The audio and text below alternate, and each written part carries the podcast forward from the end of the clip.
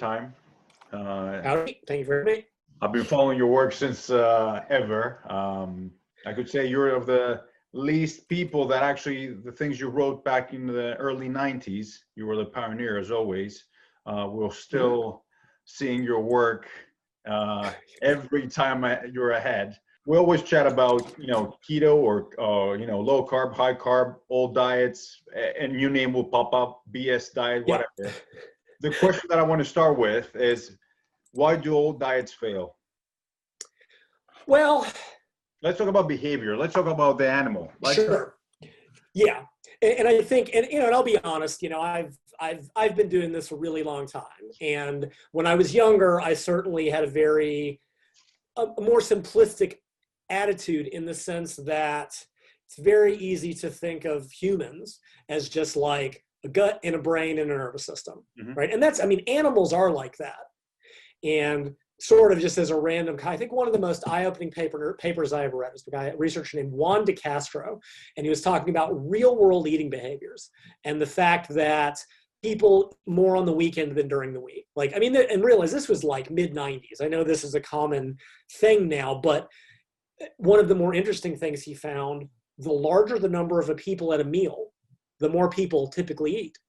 And there's a very robust relationship between the number and me being who I am. I'm like, you know what? I could make an hand waving evolutionary argument that when there's plenty of food and people get together and gr- like or whatever or i mean you're you're ethnic and i'm ethnic and let's face it family dinners are ridiculous Yeah. because our grandmothers cook 80 times more than I, I saw a recipe online, a, a meme. It was, uh, I'm going to mispronounce this, biryani. It's an Indian. Yeah. Yeah. Yeah. Uh, thank you.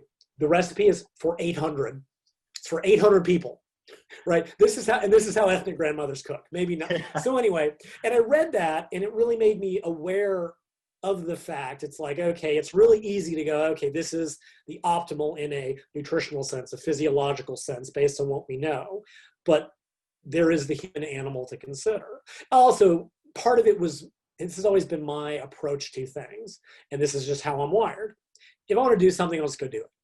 If I, when I wanted to do a certain thing in sports, I'd go do it. And I had a buddy one time, and he he was didn't know what he wanted to do, and I was like, "Why don't you get a master's in sports psychology?" And he goes, "I couldn't, I can't deal with those people because I think they're weak. It's like if I want to go accomplish something, I just go do it, and I don't come and I don't make. But, and again, that's a very immature mentality. That doesn't and it may work for us the hardcore the psychos that since we were 15 knew that this is all we wanted to do but that is not the average person. And i do very tangentially think that as the fitness industry we tend to forget that. The trainers the coaches the gurus the whatever usually come from that stock that at 15 we loved being in the gym. We loved training. We wanted to do this and we are dealing with a population that as often as not and i don't want to talk in absolutes does not come from that. They don't enjoy the gym. They don't want to be there whether because of how they're biologically wired because of bad early experiences whatever it is that and but we're coming at it from our perspective. Well I want to be in the gym two hours, six days a week. I mean, I don't. I used to. I didn't want to, not even used to, but we forget that. So anyway, my point of this all being that it's very easy to talk about diets and kind of a abstract. This is optimal, but it doesn't work. Something I said this was years ago because we were arguing about the optimal diet and cyclical and keto and this and that and the other. And you know, to me, calorie deficit, enough protein, and everything else is really just details, honestly. And I was saying, I'm gonna say the late 90s, the best diet is the one you can hear to, stick to. And of course, this didn't go over well. Um, Doesn't you know, sell. in in well, it, it even realized that even in the 90s, we were still locked into bodybuilder, clean eating, optimal diet, this, that, and the other. And you know now, and again, the different population. Something else we tend to forget. If I'm working with the elite athlete, the one percent, which it probably isn't much more than that, even if it's 10%, trying to get to 5% body fat for a male, 10% body fat for a woman, a lot of this stuff matters 100%. without performance, without muscle loss, all of that. For the general public, we can take lessons from that, but almost none of that matters, right? As long as they, again, create a long term deficit, sufficient protein, I don't care too much about the rest of it. Like, yeah, if you're insulin resistant, lower carbs, you're active, higher carbs, most the general public are not that active, blah, blah, blah, blah, blah. So I think at least part of it is we need to realize that a there is no ideal diet for every person because this is all a very long way of getting to i think there's two there's two things. A the diet can absolutely fail the dieter right? I do know people that are like oh it's always the dieter's fault that laziness sloth gluttony all the old standard tropes. Can that be part of it? Absolutely. However the diet can fail the dieter right? We know now in 2021 so if it, higher protein diets almost with rare exceptions outperform lower protein diets right? This shouldn't even be debatable anymore although there are still mainstream dietitians who just refuse to accept it because they hate protein right? These people will write in the same breath well carbohydrates are more filling than fats but they'll fail to state that protein is more filling than carbohydrate because they don't like protein they don't like high protein diets they're biased against. They can have their own opinions, but they cannot have their own facts. Correct. The science is not. It's not even. It's not even debatable at this point. We know from the protein leverage hypothesis, like if you just get people to raise their protein to a point, I'm not saying more and more and more and more, that that alone will make them eat less. And I won't get into all the bull. So like we know that there are. So if someone comes to me and says, "Oh, I want to be on a low protein weight loss diet," that diet is going to fail you. That is not going to succeed under any circumstances So it is physiologically unsound. regarding full soaps, symptoms to easy diets that we talked about the other time, that you're looking for long, long-term adherence. You Well, and, and yes, and th- yeah. Go ahead. It, and the problem would be, do people fail, uh, what I wrote here is people fail due to their approach or due to their biology? Or I both? think the I think the answer to that is yes. I think it's kind of worth looking at some of the different components. And I, I, I was thinking about this ahead of time, which is rare for me, kind of how I wanted to approach this. So on the one hand, right, because what do, what do we typically focus on? Diet and exercise, right? Eat less, move more. The the and people will go, oh well, that's too generic uh, of an advice, right? But nobody really puts it that way and leaves it at that. We need to qualify these terms. A lot of people on the diet end, the diets that they choose or that are recommended are inherently. It, I actually I just call it. It's like I, I consider part of toxic dieting culture. Dieting, as much as anything, there are decades of just appalling amounts of information out there right and we still is it better due to the internet well yeah but go search on weight loss on google the first 10 pages you find will be the most utter just the worst crap you'll ever see it is still you know so what do people do and i do think there there are somewhat gender differences and i don't want to get into that women's biology they frequently cut out protein, cut out fat, they live on starch, blah, blah, blah, blah, blah. But there's so much bad information. And arguably, most diet advice is for women, right? For men, if you want, men love keto, right? Uh, just go eat protein and eat bacon and burgers and lift weights. Like men, men, like that's how men diet. But women, especially, go whenever I'm at the grocery store, I, I have to read the, the women's magazines. I can't, it's, it's pathological. And it's like, lose 20 kilos in two weeks with the new keto hack. I'm like, maybe this is it.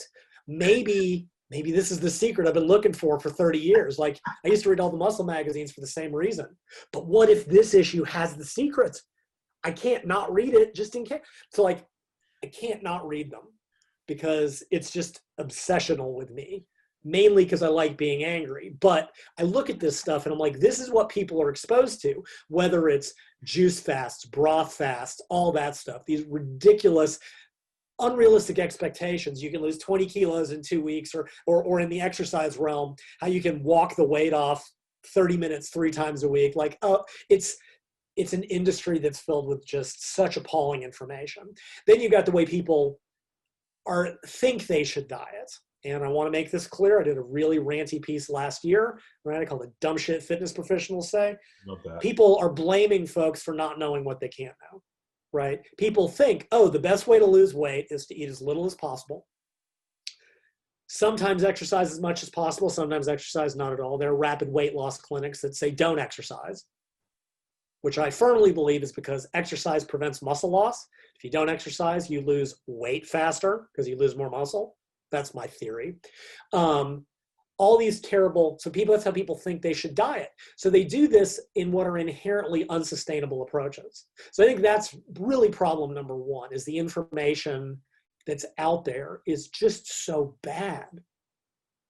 Um, and again, people only know what they know like I said, go Google weight loss. You will not find good advice for a while. You'll find what's people are paying sponsored sponsored ads for. You know, then we get all the diet books that like to blame a single factor, whether it's carbs, fat, sugar, dairy. I think my favorite diet book I've ever read was someone was at a restaurant. He noticed that the overweight people drank cold drinks and the normal weight people didn't. And he concluded that Wow. this was years ago. I saw because I again I used to go to book I used to go to bookstores and I would just browse the weight loss books so I could be because like occasionally you do get a nugget of gold. Yeah. Mainly it was just a I was obsessed. B it was my job and my obsession. But C I like getting mad at stuff. And I read this. I'm like this entire book. The the thesis was had re- revolved around cold drinks. So there's there's nothing too stupid to write a diet book about. Truly not. I once met, was in a job interview years ago, and we were talking, and I said, Oh, yeah, I'm a diet person, and this, and that, and the other. And She's like, Let me tell you about the diet my new guru has me on. At breakfast, you only eat foods that grow at ground level. And at lunch, ground level to two feet tall. And at dinner, over two feet tall. And I'm just, don't don't say it. You need this job. Just keep Stroke. Stroke alert. Yeah. So and the and the pro and then the problem with that is they all work in the short term because every this is something I said again probably two decades ago. Every diet book tells you calories don't count. You don't have to track your calories. Just either avoid this nutrient or add this nutrient. Back when the calcium data broke, Oh God. calcium, there's the calcium diet. Just all you need to do is increase your dairy products. Like it's phenomenal to watch it follow the trends. And then they put you on a diet that tricks you into eating less. That's it. That's how every diet works, right? Researcher named Yudkin back in the 70s. He was very, he wrote actually a lot about sugar and, and dental ca- and cavities, I think, but he wrote an early paper and he was like, look, the average diet contains 60 to 65% carbohydrates. If you remove all carbohydrates, you can't not eat less. That's how low carb diets work. In the short term, and yes, protein is more filling, fat is filling, but you can't not eat less in the short term. So all diet books work the same way. But now, either they're unsustainable in the long term. Number two, one problem that turns up as soon as people see, oh, calories don't matter. Because in the early stages, you don't have to count. The diet tricks you into eating less. But over time, your appetite goes up. People, you know, low carb from Whole Foods is one thing. They had low carb jelly beans in the 90s. They had low carb, like, and that had just as many, they just like they had fat free yogurt in the 80s that had just as many calories. People start eating more. And then you go, look, you got to count your calories. No, no, no, it's not calories. Low carb people will be maybe it's the dairy, is it the cream in my, is it the aspartame? It's like, no, you're eating too much. No, no, no, the book said. So that programs, programs them for failure. You remember that paper, uh, Sclafani's study in 76 about the cafeteria diet that they saw that, that the mice wouldn't like the pellets and they went for the actual, you know, high. Sure. Yeah. So, It's cookie dough. I would too. yeah, 100%. But then you gain again that it's calories in, and you can see Sure. that. But then again, people are blaming their uh, metabolism, whatever. And now I'm going to talk about a subject that I know you love, intuitive. Uh, Uh, um, eat, yeah. Yeah. Intuitive, intuitive eating. So before I get to that, I just kind of want to finish up that thought. So yes, I think the diet perspective, the way people tend to diet is appalling, right? And if you get certain things correct, I've known people like once you get them to eat more protein, they're like, "Oh my God, I'm full for once. My blood sugar is stable." Layman did work on that way back in the early 2000s. Like, and again, we're not talking about all the protein even if it, you get up to 1.5 gram per kilo or even you know in that range because that protein leverage hypothesis has actually shown the amount of protein in the modern diet is exactly the right amount to make you eat more or it's exactly the wrong amount depending on how you want to look at it. So i do think that's a big part of it. The diet the diet can fail if it's badly set up and they're out there. But the person can fail by again having been told and i'm not again i'm not blaming the person for what they don't know. Most advice in this field is crap. Does that mean that if they diet properly that they're guaranteed success? Absolutely not. I wish i could say it. I'd sell a lot more books if i did. But i think there are relatively better and worse ways of dieting getting sufficient protein understanding that now again for a beginner if you can get them to eat less without thinking too hard about it i'm all for it right dieting is a stress the less decisions they have to make the better but they have to understand that in the long term eventually when things slow down what was initially a qualitative change may have to become a quantitative change. yeah. Yeah. So yes, so all of this help, you know, ad- adopting flexible eating attitudes, things of that nature, taking breaks, being realistic about expectations, and we'll talk about that in a second. All right, so intuitive eating. Depending, are you using the clinical definition or the practical definition, or the the the, the modern definition? Let- Let's put some context on that because it's been blown out of proportion again. Yes. Okay, so the the clinical intuitive eating was created in I want to say the late 90s by two dietitians. There's a dietitian, a researcher, who were very much, in my opinion, reacting to the diet attitudes of the time. And much of what they wrote was correct. They're like, oh, don't let the food police tell you what's a good food and a bad food. I couldn't agree more right that a lot but but if you go look at like their 10 commandments or whatever they are like seven of them they're not criticizing dieting they're criticizing rigid dieting now at the time they wrote this rigid and flexible eating was not a construct so i cannot blame them for not knowing the not being able to predict the future however in 2020 they're still thumping the same drum now there's also some overlap between intuitive eating and healthy at, any, at every size. I'm absolutely not touching that one because it's too charged. They are not synonymous, however, Nope. but they are very much of the ah, you need to teach your body to eat by intuition. And trust me, I'll come crap on this in just a second. That, you know, don't follow these hardcore diet rules, etc. And one of their arguments that is really so logically poor that it hurts. They're like, oh, you know, you shouldn't try to change your body body shape or body size right? I mean, your foot's only a size eight, and you couldn't change that. I go, okay, that's like. Calm once your foot stops growing, it stopped growing. Once you stopped growing height wise, you stopped growing. You can obviously gain weight, you can obviously lose weight. It is a terrible, it, it's one of those things that looks logical, but is absolutely an awful, awful, awful comparison. So then the question, so, so basically they're saying it's like, ah, you know, eat intuitively, come, you know, come to peace with your food intake, things like, and I don't necessarily disagree with it. The problem is in the modern environment, we are eating intuitively and everybody's getting fatter. Now, let me be fair. The clinical research on this shows that intuitive eating does not cause weight loss. It does seem to prevent long-term weight gain. Because, but again, when you start to look at the rigid dieting research, people with rigid eating attitudes are more likely to binge eat, more people to alternate extreme diets with overeating, have a higher BMI. To me, most of their criticism is of rigid dieting. Flexible eating, flexible dieting has been shown over and over and over again to be one of the key components to long-term success. 100%. There's a hilarious paper because I dug into this for an article I didn't quite yet publish.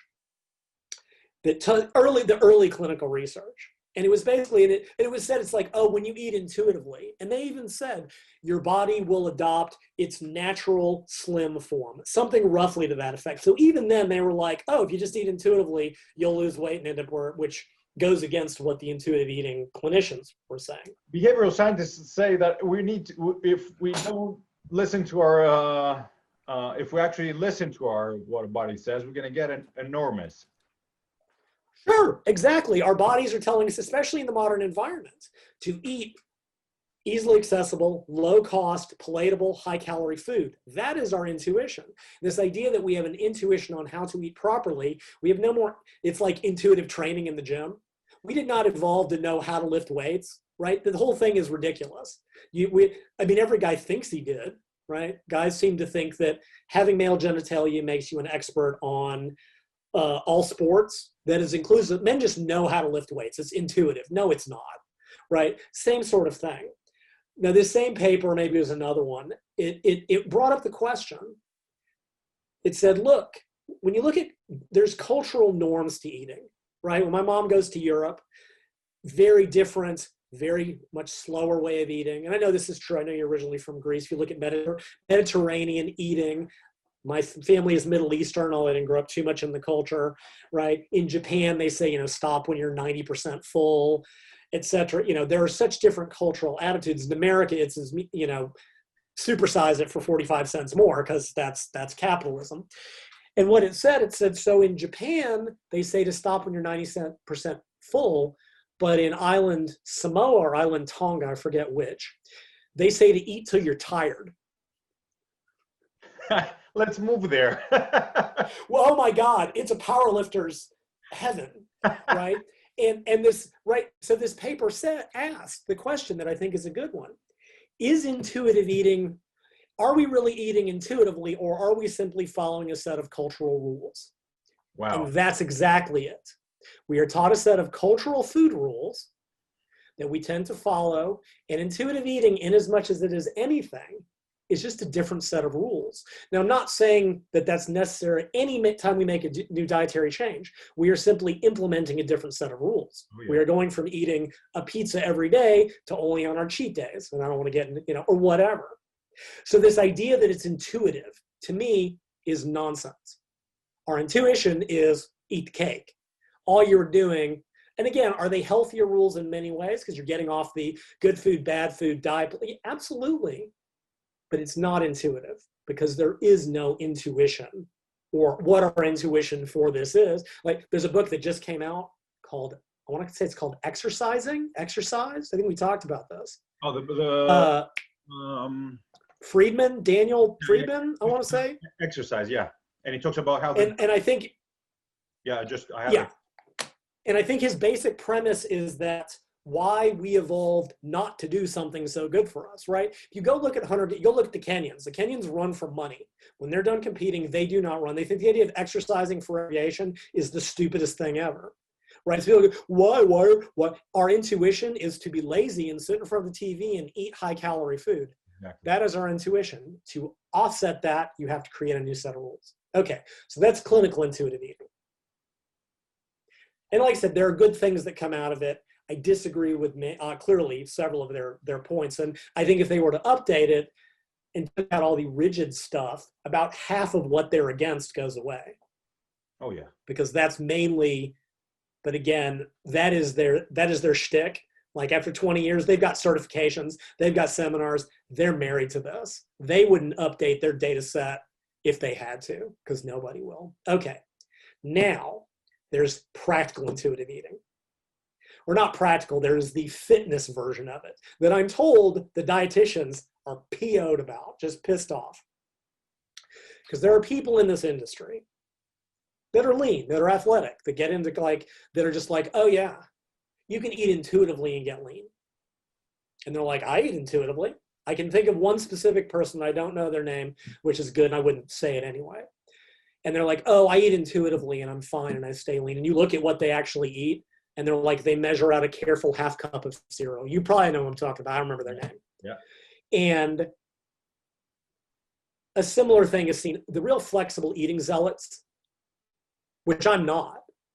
I was probably when I was younger, I was a lot more enthusiastic about it. But all of these people, and I used to know bodybuilders back in the day. They're like, oh, when I prep for a show, I don't count calories. But they've done it for 10 years. They're like, okay, every couple weeks, I cut my starch by that much and I add vegetables. It's very free form, and they're looking at their the changes. That's but norm. what though. correct they're they've got already a solid baseline and what these people in the fitness industry going oh you can eat intuitively and lose fat or get lean or get into contest shape are leaving out they spent 10 years as rigid eaters they i did too you did too i measured every morsel of food for longer i when i was in college i wrote a basic a program in basic to let me track my day i basically wrote a spreadsheet for all practical purposes.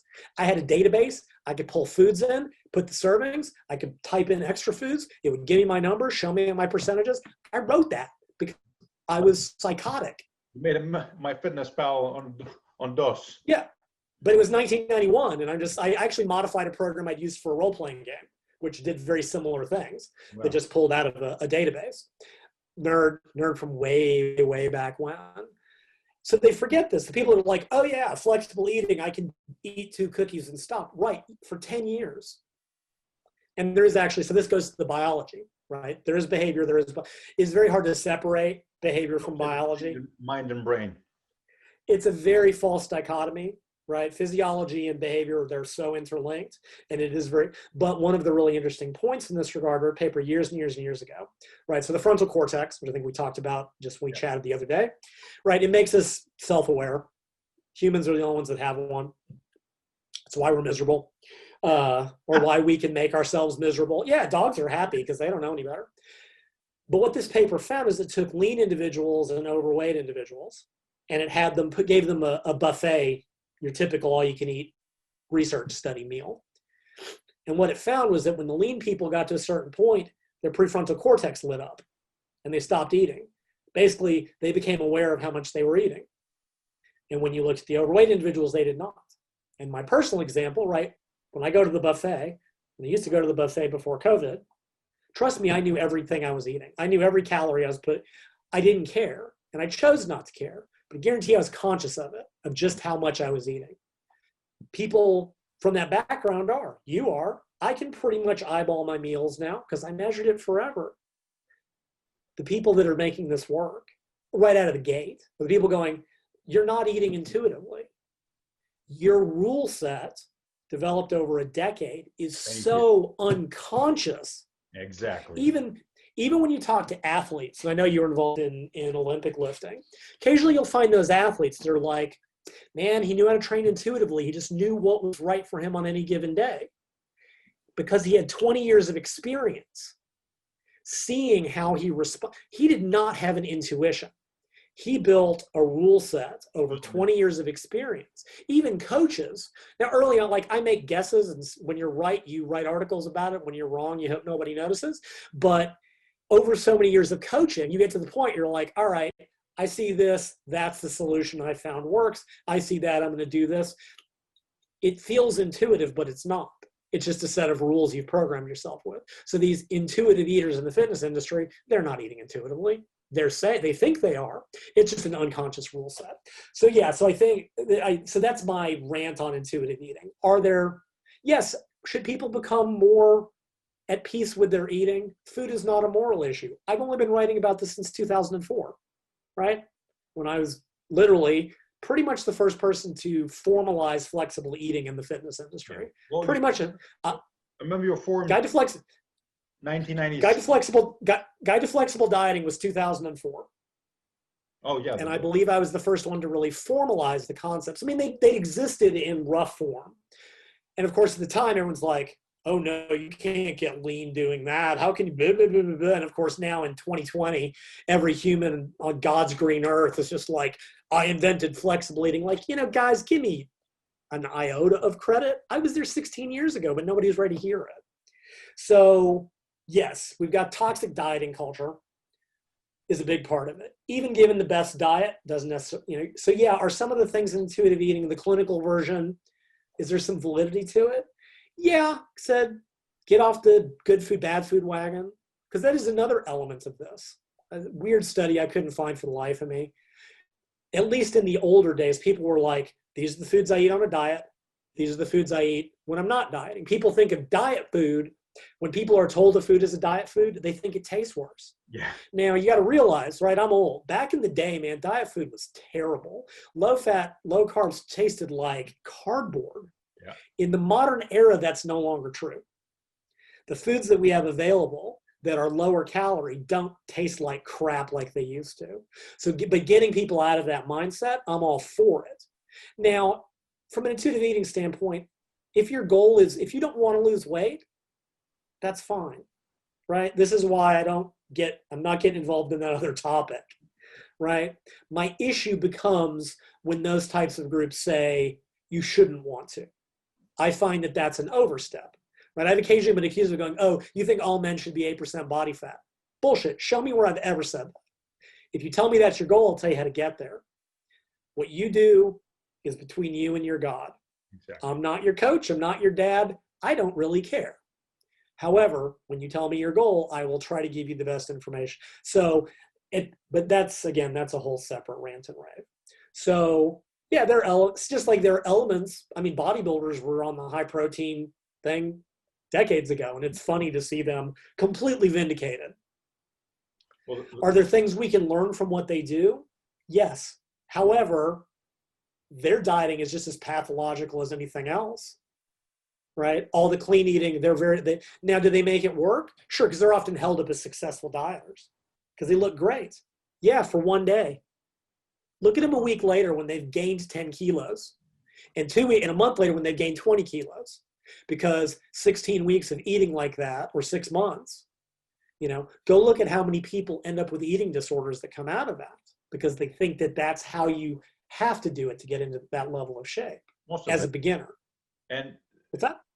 most of them and you know what the problem is accessibility now like people see pictures on instagram or facebook whatever and it's like oh that's how he is and he's like first of all there's an aspect of drugs second of all it doesn't look like that 365 uh, days a year Right. And, and even, you know, and even, even, yes, but you've also got that thing I call it survivorship bias. We talked about this with regards to Olympic lifting as they go, oh, look at the guy, the guys that made it to stage did it this way. Right.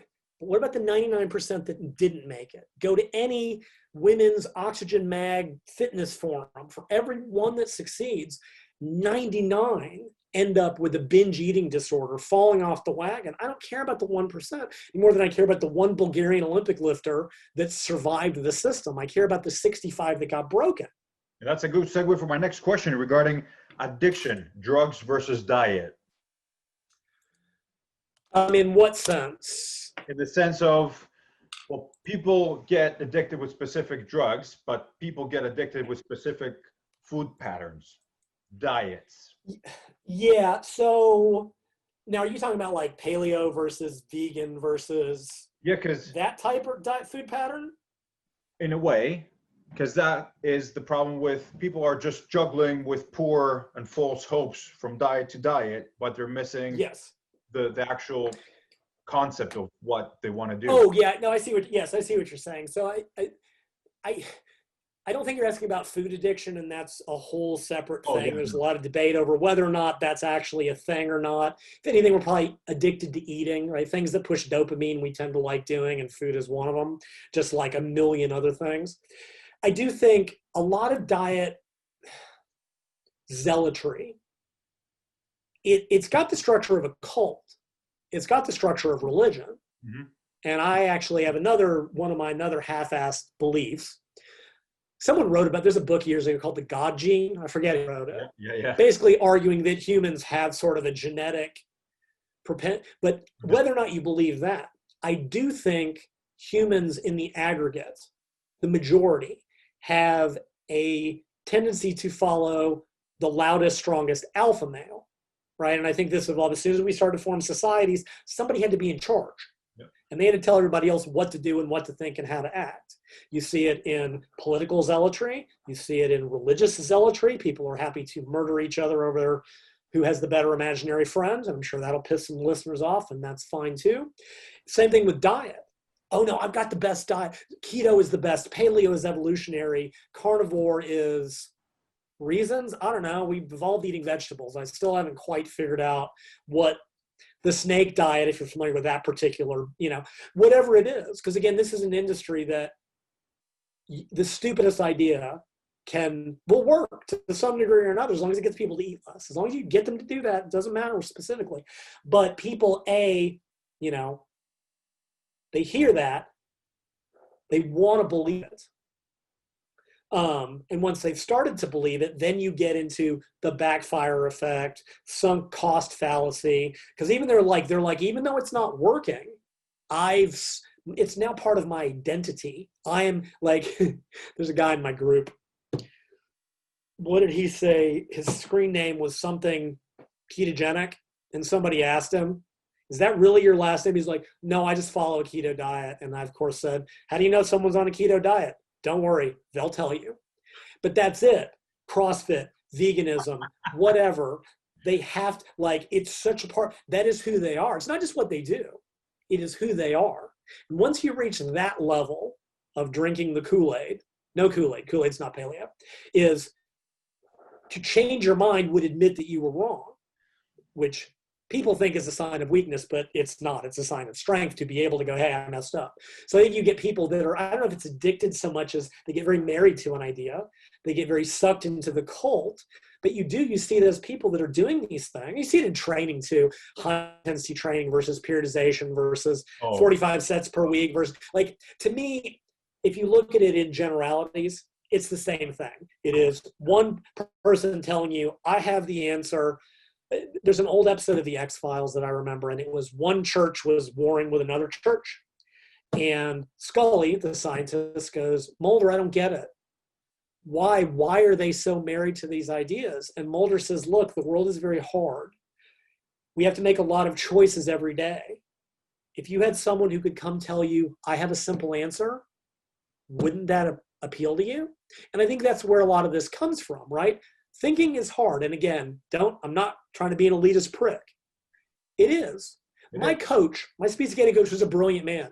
You know what the favorite thing he had to do was to go attend someone else's training session so that he would get told what to do. I'm not saying it's good or it's bad. I'm just saying that it is. And I think diets tends to prey on that. Diet diet books. Read any generic diet book. First chapter: Your fat is not your fault. Chapter two: the cause of obesity, take your pick, insulin, hormone balancing, carbs, fat, dairy, cold drinks, apparently, you name it. 10 chapters of selling you on the diet with lots of, uh, you know, positive testimonials. No one ever talks about failures. Well, the, all the, to me, the, the follow-up studies that two thirds all gain, uh, 80% gains about two thirds back something like that. Yes, uh, from any diet, which is, yeah. and I'll and I'll get to that. I think that's the next big topic. Is so yeah, and then so they're and then then they put you on the most generic diet ever. They're all the same. Deficit. Whether it's I don't give a shit if it's paleo, non-inflammatory, whatever. Invariably, you're eating proteins, healthy fats, fruits and vegetables, and some starches. It is, but the key is the buy-in the key is convincing the person and then giving the, you know, so it's 150 pages of that. And then usually the diet can be summed up in about three pages. And then it's food lists and meal plans. A lot of them are based around simple rules. And again, there's a paper again, I can't remember when it was or who did it. And it was like, people like diets with simple rules. Don't eat carbs, right? And we could get off into the whole willpower thing, decisions. I don't want to get too far into that the, the weeds on that. But we got to make a lot of decisions every day. And it's very easy for you or I to say, look, at any given meal, you can do moderate carbs, you can do this, you can save it. It's a lot to think about. If you just go, no carbs, that's easy. No fat, that's easy. No sugar, or the, the no white, no, no white foods, no flour, no sugar, no vanilla ice cream. I don't know what the third one is. Um, a cousin of mine followed it, lost a bunch of weight, gained it all back because you can't stick on that, you know. Now, to that, and again, I realize I'm jumping around a lot, but this is how my brain works. Something that I read years ago that I thought was we've also forgotten was to the effect of the diet you lose weight on is not the diet you necessarily maintain on. And I think there's both truth and falsehood to that. There's falsehood in that if the diet you lost weight on is ridiculous and unsustainable, does nothing to reteach eating habits, then no, that doesn't hold. Every diet I've ever written, even my rapid fat loss handbook, what is it? It's lean proteins, vegetables, healthy fats, all the essential nutrients. To that base, you add foods back. You do not completely change, go back to your old eating habits. Some component, and I bring this up because there's another one of my favorite thing tropes in the fitness industry. This is the the the Insta Instagram memization, the pictographic ruining of the fitness industry. Because if you can't put it in a simple graphic, nobody will read it. And it says to the effect: if your goal is to lose weight, and your first thought or your coach tells you that you have to stop eating carbs, you've already screwed up. To which I say, why? It's that simple. Why? Why is that a problem in the short term? Now, it could mean a couple things. Do we mean eat low carb or do we mean reduce carbs? Which again, What does that mean? Low carb. What do you mean? Right. Are we talking about very low, we talking about very low carb, ketogenic, 50 grams per day or less. We talking about moderating carb. But it kind of doesn't matter because the way they're phrasing it, A is unqualified, but again, you don't have room in a image this big to actually like qualify what you're saying and be coherent anymore. It's better to just make trite one-off statements. But again, I ask, why? What is fundamentally the problem with this? I've seen I saw one guy and he was like, well, when you die, you shouldn't have to don't reduce carbs or fats. What are you going to reduce? What you, what what what does that leave? You can't ever cut protein. What the hell does that leave? And right, we know you got to get enough protein. That's n- n- non-negotiable to me. How much we can argue about, whatever, non-negotiable. Usually need some amount of dietary fat for a bunch of reasons. If you're going to reduce calories, now yeah, if your fat intake's really high, you can reduce fat. But what's the problem? If you've got someone who is a carb addict or carbs are their food, and they usually are, those are usually our food trigger, and you put them on a no carb diet for six weeks to get some quick results to help, it takes about six weeks for taste buds to adjust. All these other benefits, we got changes in the reward system going on, which is the biology to it. What's the problem? And they'll go, well, it's not sustainable. I'm going, okay, can't you bring carbs back in? And there was a study to that effect two years ago. Took two groups, put them both on low carb for however long it was. Then they said one group, you bring carbs back into what you feel is a comfortable level. And they ended up at what, about 150 grams a day? It's probably about gram per pound to two grams per kilo, which is really funny because what do the bodybuilders say for decades? To gain weight, three grams per pound, six grams per kilo. When you're dieting, one gram per pound, 2.2 grams per kilo. They weren't drilling a dry well. But anyway, it's like, why? If cutting out all the carbs for 12 weeks has these benefits, and you can bring them back into a moderate level, What's the what problem? the fuck is the problem? What is the problem? Right? I do, and here's and here's the problem. What I actually find even more interesting, if you go back and read Atkins' original book, 1970s, Dr. Atkins' Diet Revolution, he said once you reach maintenance from eating full-blown low carb, you bring carbs back into what he called your critical carbohydrate level, to where you felt like you had stabilized. It was What what? this study did. Two or three grams per kilo, I think. I don't I don't I think you said it was an individual value. It's been too long since I read the book, but yeah, probably. Because again, for most people, if you then look at a maintenance diet, like whenever I sit down and do my math, like I've been doing consults lately, when I math everything out, it's like, all right, protein needs to be here, whatever, two to 2.5 grams per kilo. Fat needs to be this amount. You usually end up with carbs at about two to three grams per kilo. And for most people, right? Another question I used to get well, let me rephrase that. If I had to pick a single diet in terms of composition Mhm. for most people, it would be around 30, 40, 30 protein, carbs, fat. I don't like percentages, but it would be, you know, gram and a half or whatever, 1.5 to 2 grams per kilo of protein, 2 to 3 grams per kilo of carbs, half a gram to 1 gram per kilo. That's a good maintenance. It's moderate, it's enough carbs to give you food variety, food texture, allow some of the, the good stuff. Moderate fat tends to give mouthfeel, blood sugar, sufficient protein. Yeah, if you're super active, if you're a high level athlete, high carbs. If you are extremely inactive, carrying a lot of excess body fat, severely insulin resistant, low carbs. But for the grand majority, moderate carb, moderate protein, moderate fat, sweet spot. And if you look at like, so why can't you? So this whole thing, well, oh, shouldn't you got to reduce something? Duchaine said 20 years ago, when you're dieting, at the end of the day, to create a sufficient deficit, you eventually have to cut carbohydrates. You can't.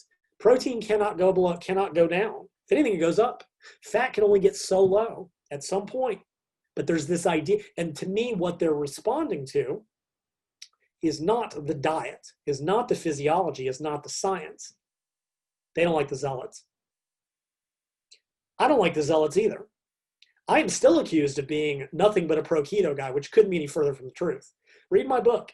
You'll never see me say this is why you should do this diet. No sentence in there. You're also saying about What I said is, rejection. go ahead. You also Go said ahead. about how hard it is, and you also said regarding in your book regarding the intro- introduction of carbs and diet. Yep. To be yeah, to be aware of certain things. All that book ever said was if you've decided to do this, here's what you need to know. But I'm still accused of, oh, uh-uh, read anything or just read my because people didn't read past the cover. They just assumed what's truly funny about that book. Both the pro keto and the anti keto people hated me for that book. The pro keto people were like, well, you don't say it's magic, you suck. And the anti keto people are like, oh, you had the nerve to not say ketogenic diet will kill you. Yeah, because this is what the science actually says, which is all I care about. But I think all the fitness people who are like, you should never cut carbs, they don't like the zealotry. I don't like the zealotry either, but I don't care. I care about does it help behaviorally? Because again, for many people, saying, and I was one of them, for many people, eating some carbs makes you want more carbs. For some people, cutting out all carbs is the best way to do it in the short term, right? But that's where these other people are missing the point. It doesn't have to be forever. No one said it has to be forever. We are simply saying that for some people, under some circumstances, doing this in the short term may be beneficial. If nothing else, one of the benefits I used to see of keto, more for women than men, I think, if it does nothing else, it tricks you into eating enough protein. For people that don't eat low protein, like, I, and, and there was a researcher, I want to say it was Plantag, Plantagina, Plantanga, don't know, but he, he felt that the, the advantage, the appetite suppression from keto diets was not ketosis, it was the higher protein intake. And I think he's, might be a little bit of both, but I think he's probably closer to right than wrong. Because people were Right. starting on that uh, bagpipe about PYY or leptin, kind of that. Sure, and and getting into all this stuff, and if you and if you do look at it, you know, a protein raises one of them, and dietary fat raises CCK, and different nutrients have different have effects on different of those hormones. They've also shown that people with overweight often respond differently to those neurologically, biochemically, et cetera, et cetera, et cetera. So I think a lot, again, if you're insulin resistant, generally moderating carbs or at least the glycemic load, which is a whole separate thing, tends to be beneficial, et cetera, et cetera, et cetera. Keto tricks people into doing that. Yeah, which- but, but then again, on that paper, is it a hyper functioning reward basis of other addictive behaviors? Like, Here's what's really interesting is is when you look at when when you look at the data on the reward system in obesity. Some data says it's hyperactive, it's hyper responsive, and some says it's hypoactive, that it's under responsive. yeah, we're Here's hijacking the dopamine um, response system. Right. And I mean, again, anything we do that feels good will drive dopamine. I mean, this is the whole thing. Oh, sugar's more addictive than drugs. Well, no, it's not. And guess what? Because they were like, sugar drives dopamine. So does dietary fat. So does eating in general. So does sex. So does video games. So do a million different things. But what you, but the question then became, yeah, was it hijack? But was it too too sensitive or not sensitive enough? Because they've seen both. And what the current model seems to be is that when people are younger, frequently their reward system is hyperactive, Mhm. right? You've got taste buds, you've got a whole bunch of things. So, say you've got someone, an adolescent, who has a hyperactive reward system, they enjoy tasty foods more. Yeah. I know people that don't like sweets. I don't get it. I love sweets. I grew up eating them and realize that there's also a behavior, you know, there is a conditioning aspect. It's not just biology, but add that biology to the modern. So they start eating, they eat more sweets. Maybe they ta enjoy them more, they taste them better. As they eat more, the reward system starts to become less sensitive. Now they need to eat more to have, and it, it's really got a good analog to drug abuse. Yeah, Right? it's the kick. It, yeah, exactly. Uh, I took an addiction years ago, uh, addiction professor uh, who also worked at clinics, and he said, "Yeah, some people, you, you it's chronic use that causes addiction, but others, one hit and they're addicted." And he goes, "Every true addict like that, they remember their first high Right. because their reward system was waiting for that thing to make." He goes, "That was the first time they felt normal, and they've been chasing it ever since because over time it takes more and more and more, harder and harder drugs." There is a similar thing because it is the same pathway. It's a matter of what's hitting it. We live in a, you know, what what was the big thing last year? Super, uh, not super refined, um, ultra processed foods Oh yeah, that do. And food companies make this. They want to make foods that jam up the, that that hit the reward system quick. MSGs. We were talking about sodium uh, glutamate. Well, massive. One of the most fascinating documentaries I ever watched. It had to do with uh, chip design, like uh, potato chip, uh, crunchy chips, Doritos, Tostitos. The the key, the the thing that that chip makers look for is the exact type of spices that hit hard and disappear quickly because that's what makes you want to like this is that that is the magic for them is to find that exact combination to hit hard enough to really make it but to go away quickly enough. Like it is this is all science. Ultra processed foods are very much hijacking this. Which i think is a, a- so yeah so we do have so you, like to your earlier question is it biology is it behavior? Well which is what's driving which right? If you've got a reward system right people are like oh drug addiction is a choice eh, it is and it isn't and i read a really good paper that said it isn't until it is because if you have a biological urge that is just making you feel sick, that says you will not feel good until you use, is it still technically a choice? Sure, but is it practically really a choice? I doubt it. And all you got to do, is, you know, and is food that strong? Probably not, right? And we know that even among drugs, how quickly they hit your system affect. Smoking hits harder than injections, which hits harder than pills Alcohol. because it's a matter of how quickly it how quickly it activates the reward system and how fast. That's why crack is more addictive than cocaine because it's smokable. Right? And you know when why cigarettes, heroin users find it easier to quit heroin than cigarettes because heroin's an injectable. So so yeah, but then this paper said, well, in the early stages, it's probably not truly a choice in the sense of the biological urge is so very strong that to expect someone realistically to ignore it. However, with repeated attempts and over time, and again, this even brings us back to the frontal cortex. The frontal cortex is what allows us to be self aware. It's the closest thing to Freud's superego that we have because we all have these urges. Trust me, when I see a cookie, I want to eat the cookie. That is my intuition, my intuitive eating. I then make a decision consciously am I going to eat that or not? Yeah, but that goes back to how you grew up because we know that the frontal cor- cortex matures in the mid 20s. Yes, So to yes to, to a degree and i think you know people that are precocious you've got those scary 15 year olds that are way too self-aware way too early and i was kind of one of them i was one of those that looked at my friends in high school that are like why are you like this why are you i don't get it because i they were most high schoolers or most teenagers they are hormonally driven robots Yep. right they are not conscious they are not because it's not till the late 20s to your point some people do and then practice we can you know we could talk about whatever the marshmallow test and like d- don't want to get into the weeds on any of that Oh, but that was- but what delayed whole separate thing like it what's that the delayed gratification that everybody just bangs up that bagpipe all the time is what that, that- kid that grabbed the first one and it didn't wait for the second one could have been with eight brothers and sisters in his family Sure. and it's like grab it while you have it?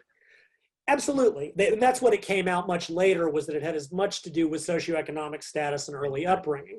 But also you can you can develop the frontal cortex. That's what mindfulness work does and there's Yeah. endless research that mindfulness interventions help with literally everything from crime you name it. Because these people are basically having these immediate urges to act that they are not conscious enough to take a step back and go, okay, am I being rational? You know, sort of. Here's another example. Just this is, you know, I I was diagnosed with bipolar two, like bipolar light, in 2014, and I was pretty. You can actually track. Go look at my like early internet posting. You can see depressed to manic to depressed. Like you can see when I got really aggro with people. But I went and looked, and one of the things bipolar does during a manic episode is it hijacks and inhibits your frontal cortex. Suddenly you become very impulsive. Suddenly the urges that we all have, you act on. Alcohol inhibits frontal cortex. So what do they say about alcohol? Alcohol will not make you do anything you wouldn't already do. It makes it easier to do it because it removes the block, it removes the awareness. So when you have someone, and often, especially with early drug use, the frontal cortex may never develop. For some people it just never does. They are the ones that you know and that is where i do think some of the marshmallow when they tracked them right the people with good self-regulation frontal cortex function have superior results in almost any outcome. They're the one in college when their friends like dude big party and like you've got a final tomorrow. Dude party he's the one that goes out drinking he's the one that's that's late to work that gets fired and doesn't know man everybody hates me now it's your own shitty choices Alter, high front yeah, which uh, the frontal cortex does uh, alters the interoceptive awareness of everything. Well, sure, and if nothing else, it like in the way I look at it, because we have these immediate urges. If you take a step oh. back, give your sense a chance to pray. They talk about top down versus bottom up behavior. You know, hot versus cold. Hotter urges. Someone cuts you off in traffic. You're like, I'm gonna kill that. Take a breath. right? It's that. It's that immediate urge. The problem is that people with poor frontal cortex always act on the urges. Yeah. See the cookie, want the cookie, have the cookie, eat the cookie. And even, you know, one of my old. What you said. Go ahead. You said before regarding people making a lot of decisions, and we have seen that when when we've got uh, um, increased cognitive load, we know that yes. we're not be good on, on the rest decision we're going to be making. So that goes back right. to exactly what you said, the alter. And, and, I know there's I know there's some debate over whether or not how much is that self expectation. I haven't kept up with that research, the, the the mental or the whatever that fatigue was caused. But you know, one of the things they a point you'll see made, and you know, there's always those trite memes, 20 behaviors of billionaires that yeah, this is they get to do these because they're billionaires, not anyway. But one of them you see a lot is certain people in certain environments are like, wear the same thing every day. Right. I basically, you can look at pictures of me and as much as you can find pictures of me for 10 years. I have a uniform black or gray t-shirt, blue jeans, white tennis shoes. I literally wear the same thing every day of my life. I have since I was in college. And I think to at least one degree, it's one less a i suck at dressing myself. That's the real reason right? But b it's one less decision you have to make every day. I have a female friend. She'll spend two hours exhausting herself trying to figure out what to wear. Suddenly she has depleted all of her mental energy for the day. So we do have all you know now i think this coming out of the drug thing I think this leads into some behavioral stuff where I think, because really the, the, three pyramid, you know, the, the pyramid of whatever, of not only weight loss in the short term, but long term weight maintenance, which is really where we're failing people. Dietary change. And I'm going to say that instead of dieting because whatever. Diet, actually, if you took Latin, derives from DA, which just means your daily. It's got nothing to do with can't spell diet without die. Nah, it's just Latin for day. So get over it. That's stupid uh, activity change, and that can be increasing need. It can be formal exercise. That's its own sort of separate issue.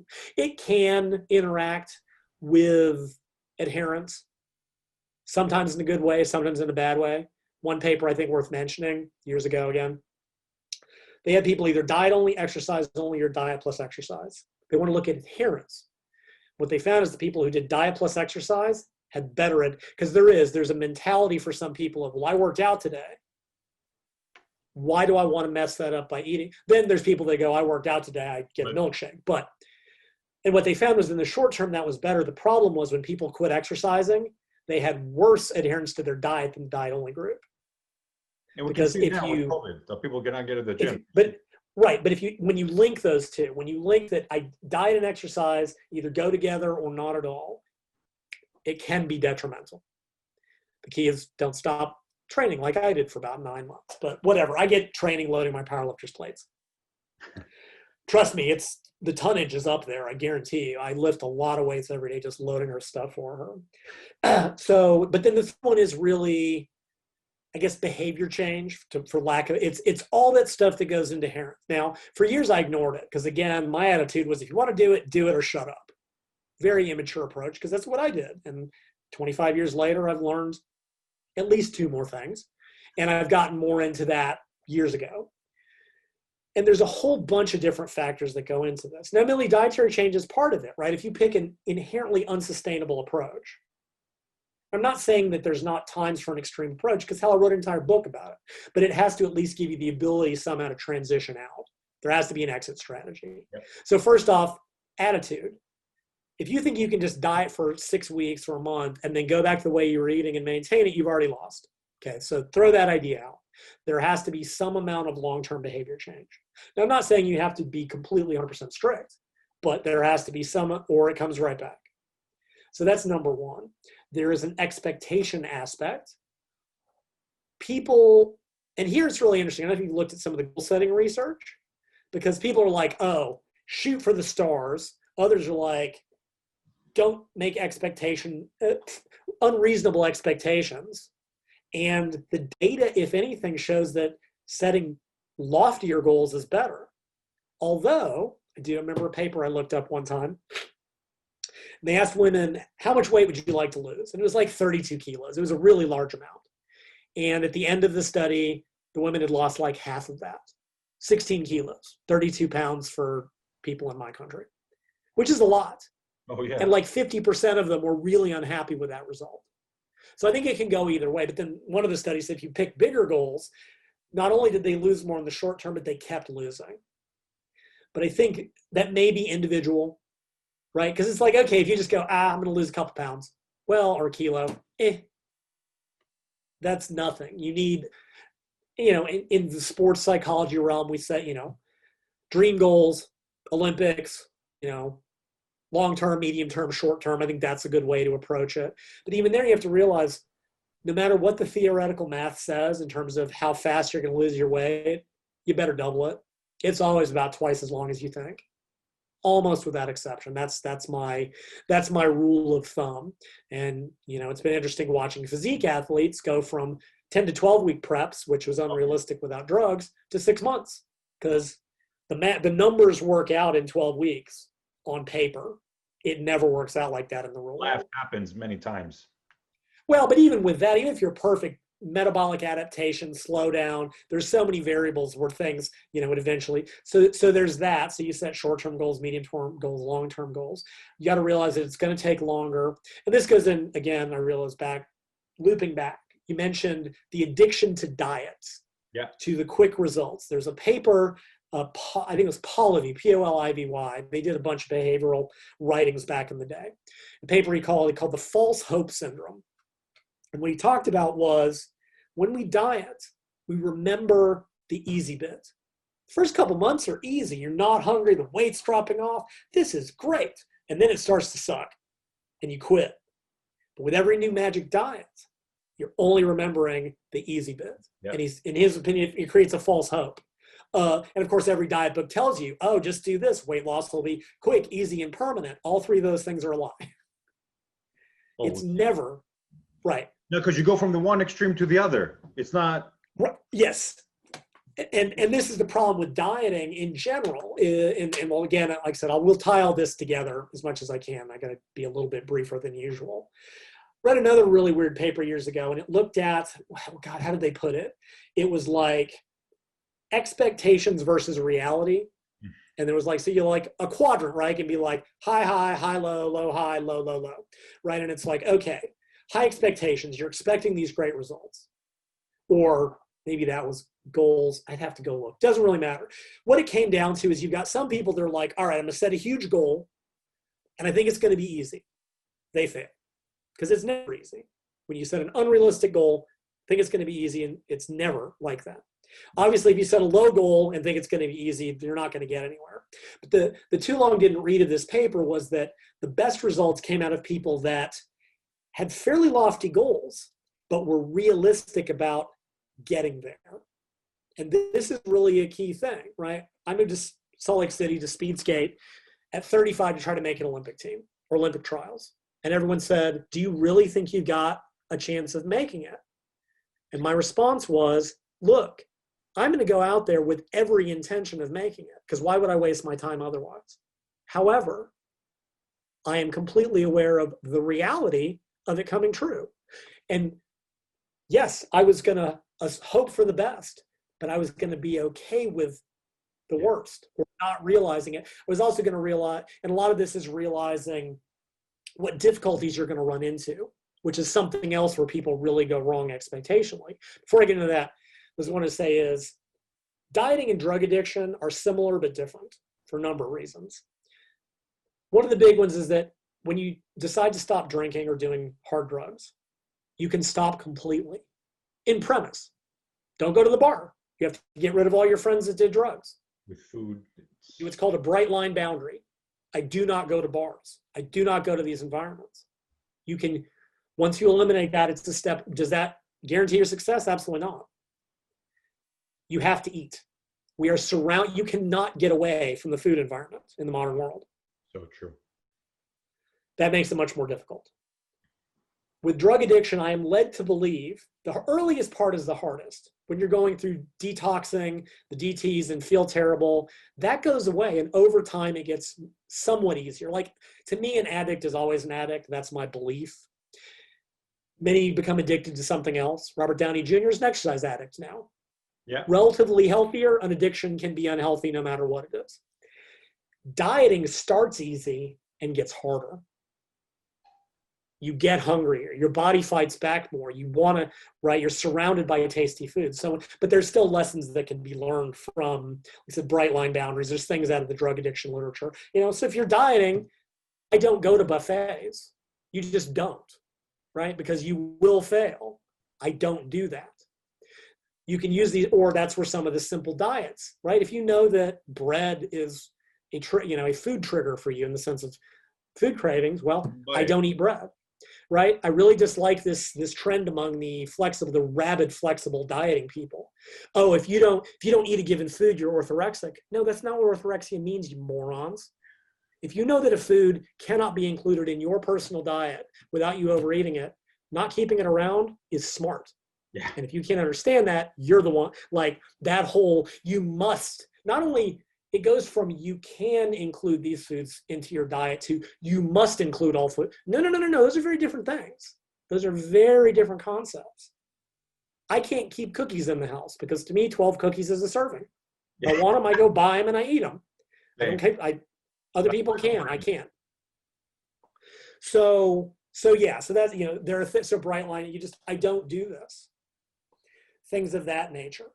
Or was that? Oh, so back to dieters. You decided to diet. Should you set high or low goals? They should be specific. They want to lose weight. That's not a goal. Pick a number, make it short instead of short, medium, and long-term goals. Because if you go, I'm going to lose 50 kilos, that's you can't mentally deal with that. That's a year or two. Set a 12-week goal. Set a six-month goal. Break it into more easier, smaller chunks right? Adopt flexible eating stuff, whatever. If you have a bad day, whatever, move past it, just get back on the wagon. Diet breaks, stuff I've written about, we won't really have time to get into. But one thing the dieters, I think, forget, because again, that false hope syndrome is, oh, it's going to be easy this time. It was easy the last time. Yeah, the first six weeks. But then what happens? Life gets in the way. You have to prepare for contingencies and something that I've seen occasionally people write about, but I don't think is really talked about enough. It's a two factor thing. It's called mental contrasting and implementation intentions, which I don't know if you're familiar with those. And they just abbreviate it as MCII. Oh, yeah. So, what, so what mental contrasting is, is it's when you're attempting to set a goal, you go through and you go, okay, this is what I think achieving this goal will accomplish for me. And you always start with a positive. Mm-hmm. This is a barrier I think I'll run into. Benefit, barrier, benefit, barrier.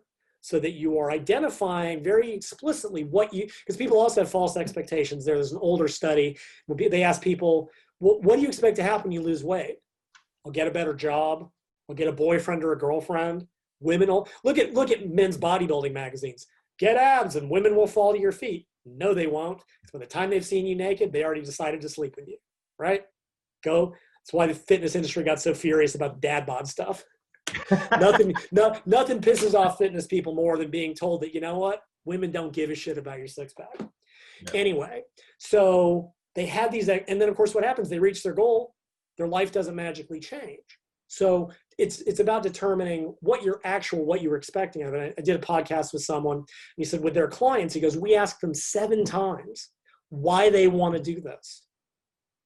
Because that's and, and i think that ties in with motivational interviewing which i haven't delved into as much as i would like.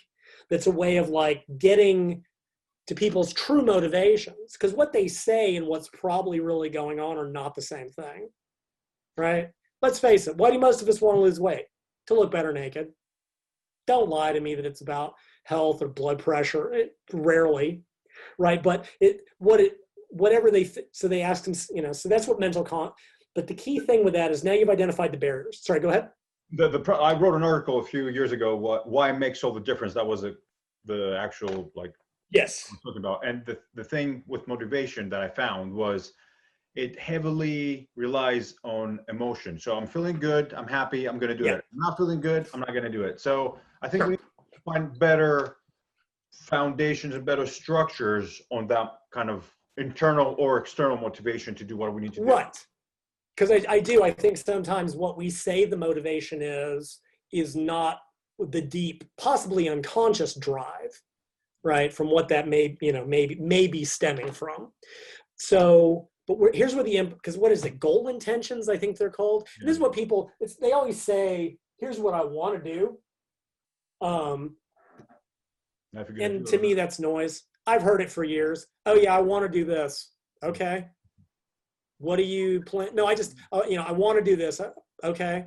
And I, I don't, I've heard it enough to not, I just think of that as noise. I'm not saying having goals is bad, clearly. Setting goals and what is it? Smart, specific, measurable, achievable, realistic, time constrained, whatever the hell that is. I'm like, yeah, but that's, those are goal intentions. They don't mean very much. What are you going to do? How are you going to approach this goal? But what implementation intentions are is a way of we've identified a barrier and it says it's basically an if then statement. If this situation occurs, I will do this.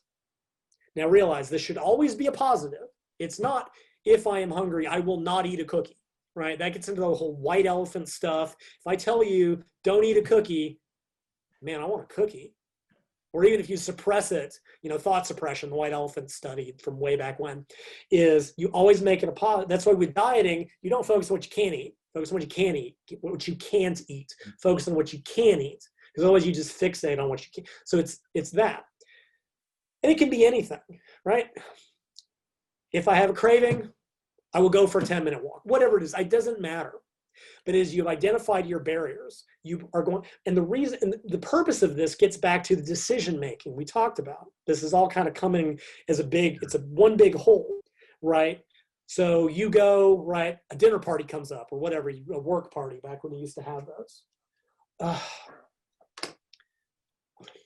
um and you show up and you've made no plan you're already exhausted from the day good luck. Good luck making.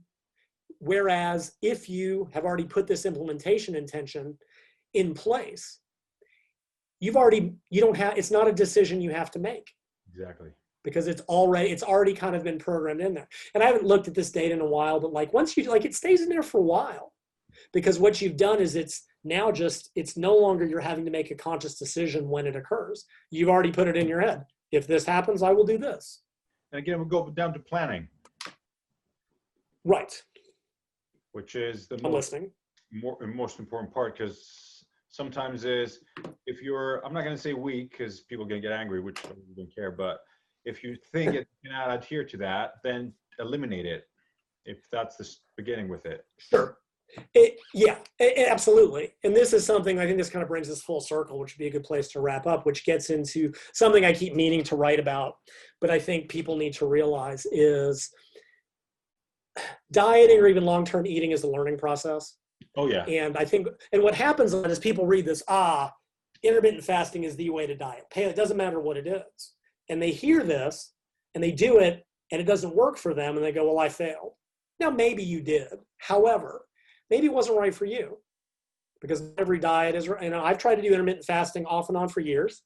If I do it a certain way, it works. Usually I wait till four, go, I'm not really hungry, wait till six, seven, now I'm starving. Now I go to the all you can eat buffet if I eat a normal meal at four, I'm, you know, whatever. I can make it work. Generally speaking, I just spread my meal. Because what people forget is if there were a single best way to diet, we would know what it was by now.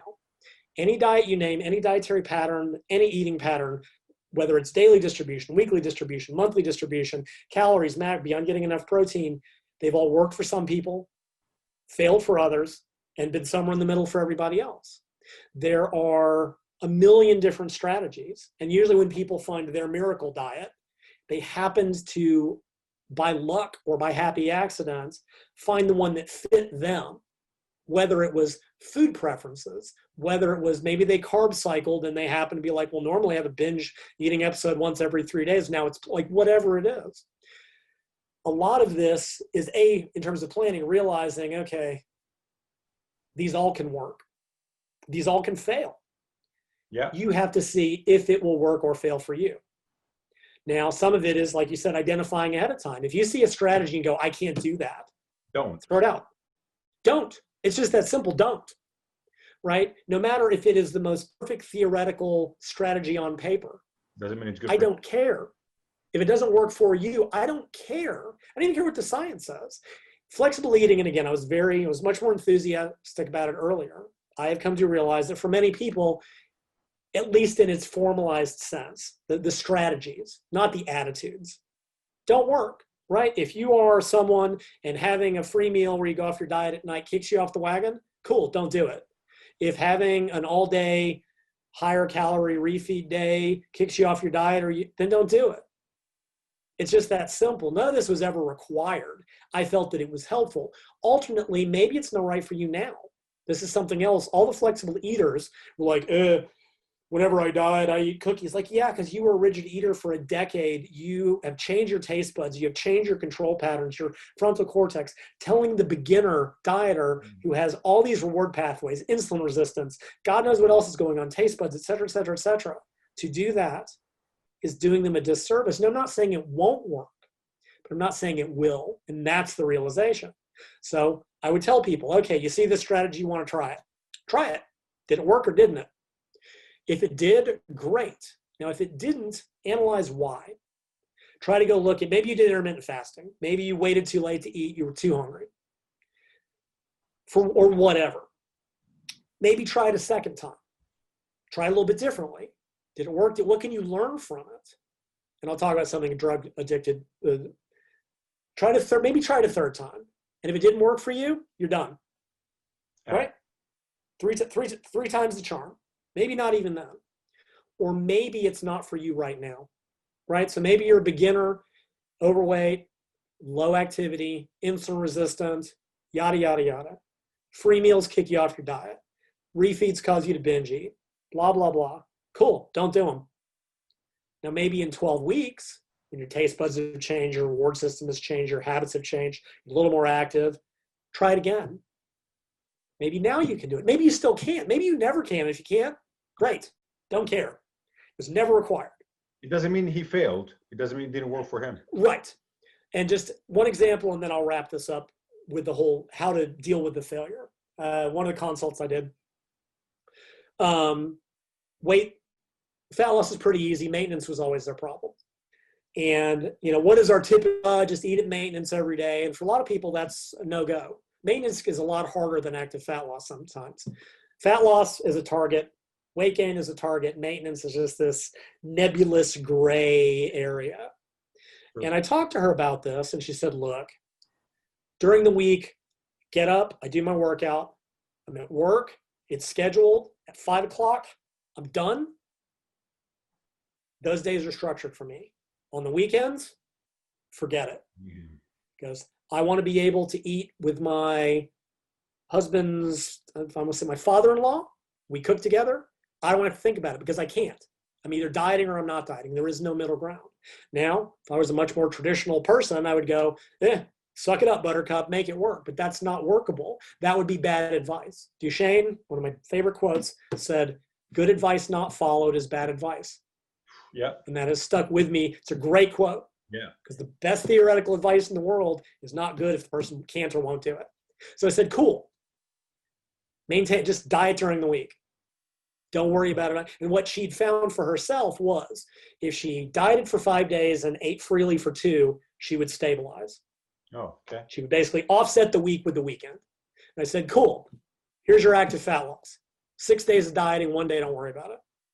Maintenance, five and two. If your weight starts to go up beyond a certain point, go back to six and one. Boom, done. Right? That, and I'm not saying that's right for anyone listening to this. I'm saying that was right for her, given what she told me about her situation. Another situation, guy, and he had a terrible night shift gig at a hospital right? I could not give him a macro plan. I could not get because he's like, I don't know what the cafeteria will have on any given day. Now, Harded would go, eh, get up, do your meal prep, do your Tupperware. Eh, bullshit. Works for some. It wasn't realistic. So we had to work within those parameters to find a workable. So all of these things, trial and error, and every single one of us, and when you talk to in the fitness industry or anyone who's lost weight and maintained it successfully, will have their own set of strategies our individual strategies may be totally different. Oh, I found out the hard way what works for me, and I said, "Can't get cookies in cookies in the house." You know what works for you? These folks. There are commonalities, right? We look at the the weight maintainer literature. They tend to be highly active, eat consistently, weigh regularly. It's like there are common behaviors, but beyond that, it's all so negotiable. So the final thing I think to talk about, and this is something that comes out of the drug addiction literature, was how to deal with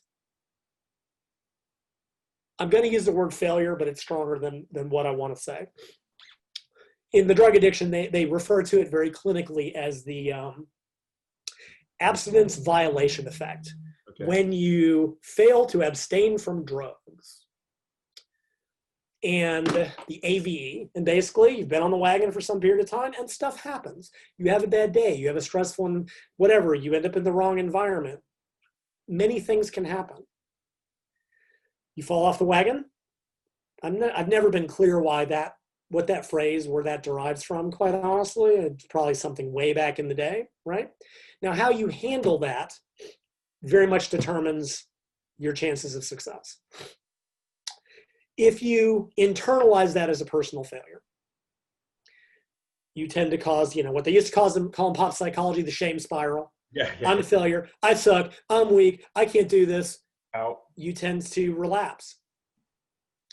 Now, the way they put it, and realize this is part of, there, there's a lot going on in addiction literature, and trust me, this is not my expertise. Talk to Jason Leonards if you want to get into this.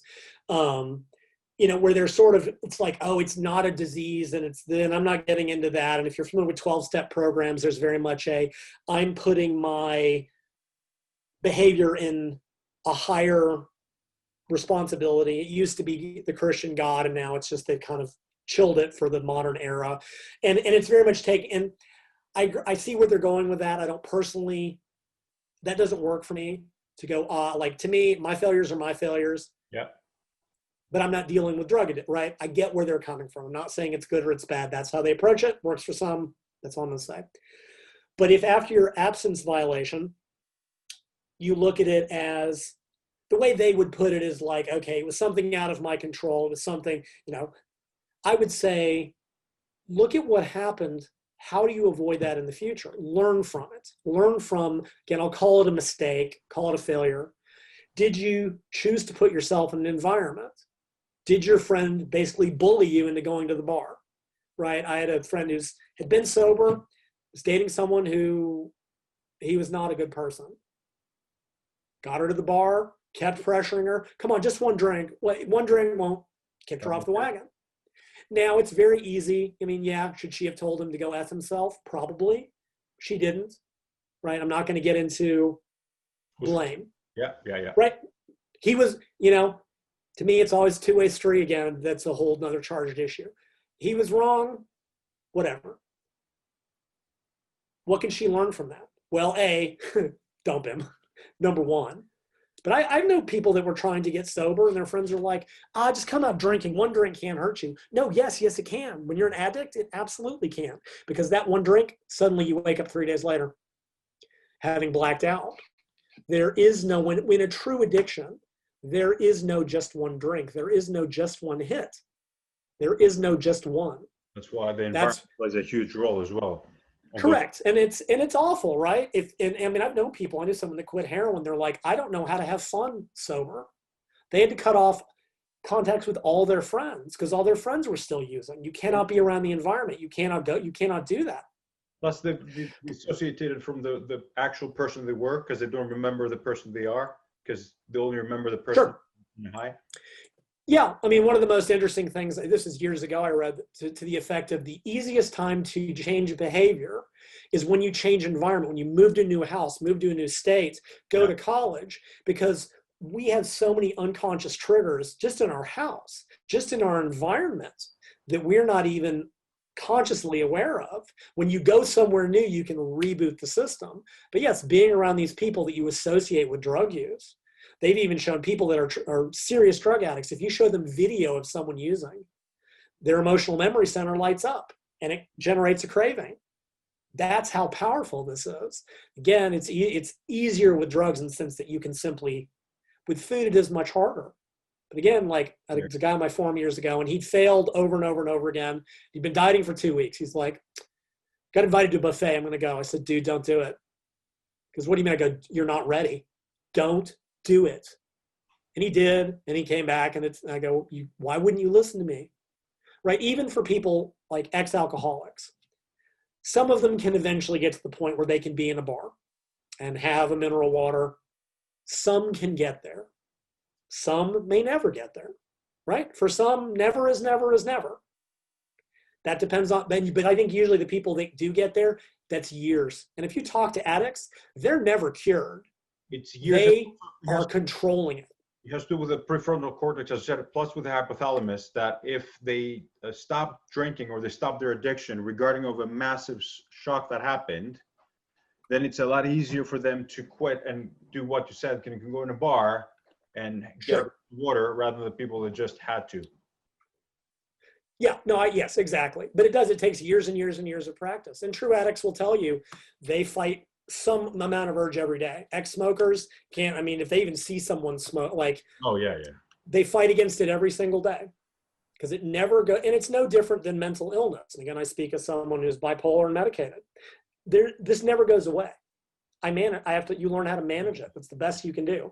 And whether it's medication whether it's i've got a support network of people that know what to look for in case i feel like i'm sp- to see if i'm spinning off the rails et cetera et cetera. It's the same thing here. Food is harder because you have to eat. And just as an interesting sub point and then we can i think we should probably that's probably enough. If you look at the quote unquote most successful dieters let's just pretend that physique athletes they are certainly the most successful acutely what do they do they avoid all social interaction. They never leave the house. They prepare all their food. They don't i mean you do they go watch they go look at food porn on instagram. But basically they they avoid all of the environmental behaviors that make it so much harder for what's that? No triggers. Right. But that is not a realistic way for anybody to live ever. So you have to find ways to manage it. And yeah, maybe it means you don't ever get to go to the all, you know, all you can eat buffet with your friends. Maybe and fine. So they go, "Hey, let's go have dinner." Cool. Let's go to an actual like a regular restaurant. Right? I for years I spent time in some say unsavory environments and once I got my stuff dealt with, I simply never went back in. And for man, for the first year, the urge every night to just go, just go. And I would force myself to just stay at home till it was too late and I'd go to sleep. And it's gotten easier every year. And then buddy of mine who lives up in Houston, he goes, dude, get together for dinner. Let's meet at one of the, let's meet there at the local version. I'm not at strip clubs, by the way. I might as well just say it. He goes, and I go, no. I go, I can't. I'm not, I can't dabble. I'm not, I, if I go in there, I will relapse. I've learned this the hard way. I cannot have exposure to it at all. But with food, it is much harder. But yeah, maybe you don't do that. Maybe you, you know, don't be like you can. The, you know, the old idea. Ah, if you're invited to a dinner party, make your own healthier. Like, don't make black bean brownies. Don't be that guy. Don't don't do that shit. But like, fine, bring something healthier for you to eat. For stuff like that, go, okay, what's the strategy? Maybe I enter the fast. Okay, I did that. I overate. Maybe I fill up on a high protein meal an hour out. When you go, go ahead and have lots of protein and veggies and then have a piece of cake once you're full. Don't, you know, make, learn how to manage that or just do it and don't worry about it. Get on with your life. It's one day, which I think also goes to the whole ex, again, we could talk about this for hours. All the things people do that in the big picture are doing more harm than good thinking that one day matters thinking that because even with with long-term weight maintenance going okay i lost 10 kilos well I gained a kilo back. Might as well quit. Lost all my results. No you didn't. You're you're nine kilos ahead. Exactly. and then you get into self-efficacy and self-determination theory. And look you know what to do because you did it. Just do it again for two weeks. You know my suggestion read a paper set maintenance at 1 to 3% over your current body weight. That's your red line. If you hit that, get it together because you're slipping. Nobody maintains a perfect, everyone does this, but if it's doing this, because if you wait till you've regained five out of 10 kilos, you'll go, I spent months. Catch it early. The same person I told you about the five days dieting, etc. I said, look, she was a spreadsheet person. She was neurotic, even she reminded me of me when I was younger. oh no, it's great. I said I told her, I go, look, let's call it what it is. You're neurotic. She goes, fine. I said, look, on your spreadsheet where you track your weight, put a big red line at the three per two, three percent. Pick your number, you know, kilo and a half over your goal. If that line gets there, get it back to don't wait until you're double or triple that because now you've lost all your progress. Yeah. Get it early. That's where regular monitoring, et cetera, et cetera. So there's all these strategies that if you look at successful, the generality successful weight maintainers, they do these things. If you look at the majority of people failing, they're not doing these things. It's creating a bright line, as you said before. Uh, yeah, well, now one especially, it's like bright line. I will not go above this weight, or this. I had a buddy years ago, and he's like, I have a 32 inch belt or a certain belt. If it goes past this hole, I go on a diet. This is the way I make sure I never get past that point. Yep. So, so yes, I think it's a combination of things. I think to very much sum up, obviously you need to pick a reasonably set up diet. Needs to create a deficit, needs to have enough protein, everything else is negotiable based on food preferences, and activity, et cetera, et cetera, et cetera. Activity certainly helps for a number of reasons, not worth getting into, but yeah, have a specific goal. Manage expectations, both in the short and the long term prepare for eventualities. Don't wait for them to come up. So when they come up and you get kicked off your diet, you feel guilt, you feel like I'm a failure. Figure out either based on past experience or current lifestyle what is possibly going to get in your way, and find. It's better to work out ahead of time how you're going to deal with it, whether as part of the plan, implementation intentions, by putting that in your head, this is how I will address the situation. Because then it's automatic. Then it doesn't have to rely on mental will, eh, on, uh, you know, figure out your own eating strategies that work for you to maintain in the long term. Realize that long term maintenance, again, it's a process. There is variance. Set an upper limit. If you hit it, if you catch it early, it takes you a few weeks to get back. If you wait, it takes you months and you feel like you've doubled your dieting time. So, um, will this guarantee people will succeed? No. I firmly believe there is an inherent biology that makes behavior change hard. I don't know exactly what the driver of it is, but it clearly, if you look at the statistics on behavior change, they're almost equally appalling across domains food, alcohol, smoking. It's about the same success rate. So either the strategies we're using are all wrong, or there is some inherent component of human biology that is made, whether it's just habit, behavior, the brain is only so plastic, so much malleability. It could be any number of things, and I don't know what it is, but there's clearly room for vast improvement here. And if we can figure out what that commonality is across domains, that should certainly improve results. I don't think we'll ever get 100%. That would be idealistic and utopian, but even if we can get better than we're doing, so Lyle, thank you so much for your time. No, thank you. Looking forward for the things we're going to be doing in the future as well. And I'm looking forward to the, the second volume for uh, the woman's book. yeah, aren't we all? um, we'll uh, wrap this up. Thank you again for your time. And uh, Yeah, thank you for having me. looking forward to uh, chatting to you again. Absolutely. Thank you very much. Okay.